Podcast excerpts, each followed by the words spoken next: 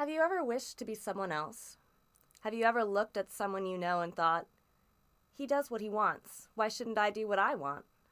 And have you then thought that if you looked like someone else, only for one day, you could be free to do anything you wanted, and nobody could blame you for it?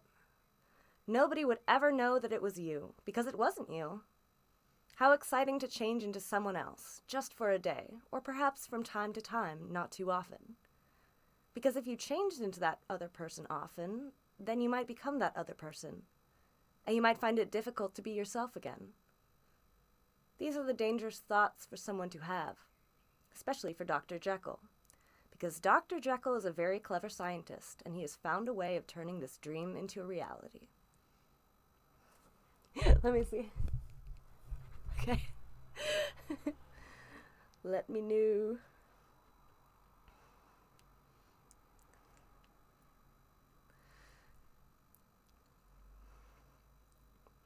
So, Chapter 1 The Mysterious Door.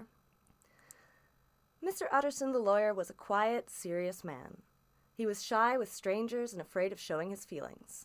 Among friends, however, his eyes shone with kindness and goodness. And although this goodness never found its way into his conversation, it showed itself in his way of life. He did not allow himself many enjoyable things in life. He ate and drank simply, and although he enjoyed the theater, he had not been to a play for twenty years. However, he was gentler towards other men's weaknesses and was always ready to help rather than blame them. As a lawyer, he was often the last good person that evildoers met on their way to prison, or worse. These people often carried with them memories of his politeness and fairness. Mr. Utterson's best friend was a distant cousin called Richard Enfield, who was well known as a fun loving man about town. Nobody could understand why they were friends, as they were different from each other in every way.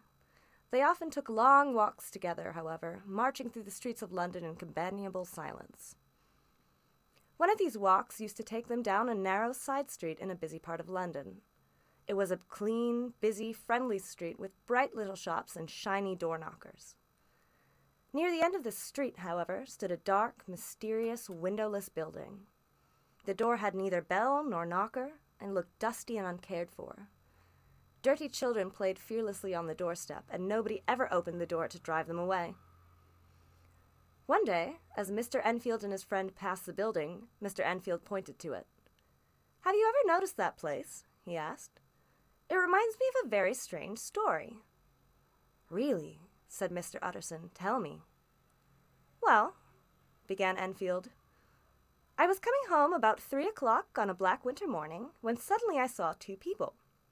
The first was a short man who was walking along the street, and the second was a little girl who was running as fast as she could. Well, the two bumped into each other and the child fell down. Then a terrible thing happened. The man calmly walked all over the child's body with his heavy boots and left her screaming on the ground. It was an inhuman thing to do. I ran after the man, caught him, and fetched him back. There was already a small crowd around the screaming child. The man was perfectly cool, but he gave me a very evil look, which made me feel sick in my stomach. The child's family then arrived, and also a doctor. The child had been sent to fetch the doctor for a sick neighbor and was on her way home again. The child is more frightened than hurt, said the doctor, and that, you would think, was the end of the story. But you see, I had taken a violent dislike to the short man. So had the child's family. That was only natural. But the doctor, who seemed a quiet, kindly man, was also looking at our prisoner with murder in his eyes. The doctor and I understood each other perfectly. Together, we shouted at the man and told him we would tell the story all over London so that his name would be hated. He looked back at us with a proud, black look. Name your price, he said. We made him agree to a hundred pounds for the child's family. With another black look, the man led us to that door over there. He took out a key and let himself into the building. Presently he came out and handed us ten pounds in gold and a check for ninety pounds from Coutts Bank. The name on the check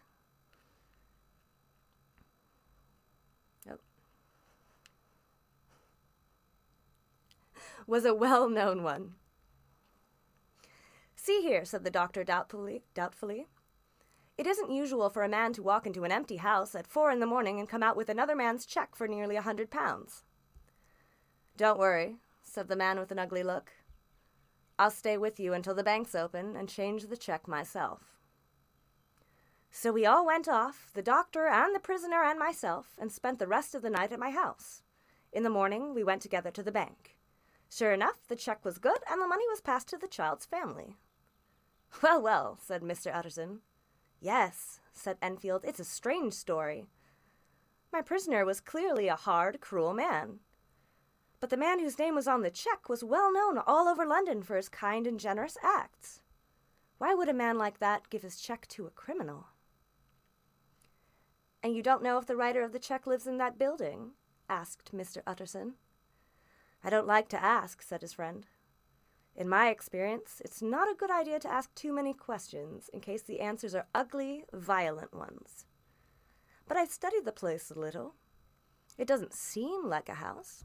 There's no other door, and the only person who uses that door is the man I've just described to you. There are three windows on the side of the house, which look down onto a small courtyard. The windows are shut, but they're always clean. There's a chimney, too, which is usually smoking, so somebody must live there. The two men continued on their walk. Then Utterson broke the silence. Enfield, he said, you're right about not asking too many questions. However, I want to ask the name of the man who walked over the child. Very well, said Enfield. He told us his name was Hyde. What does he look like? He's not easy to describe, although I remember him perfectly. He's a strange looking man. He's short, but has a strong, heavy body. There's something wrong with his appearance, something ugly and unpleasing. No, something hateful. I disliked him at once. Mr. Utterson thought deeply. Are you sure he used a key? he asked. What do you mean? asked Enfield in surprise. I know it must seem strange, said his friend, but you see, if I don't ask you the name on the check, it's because I know it already. Well, why didn't you tell me? said his friend rather crossly. Anyway, he did have a key, and he still has it. I saw him use it only a week ago. Mr. Utterson looked at him thoughtfully, but said nothing more.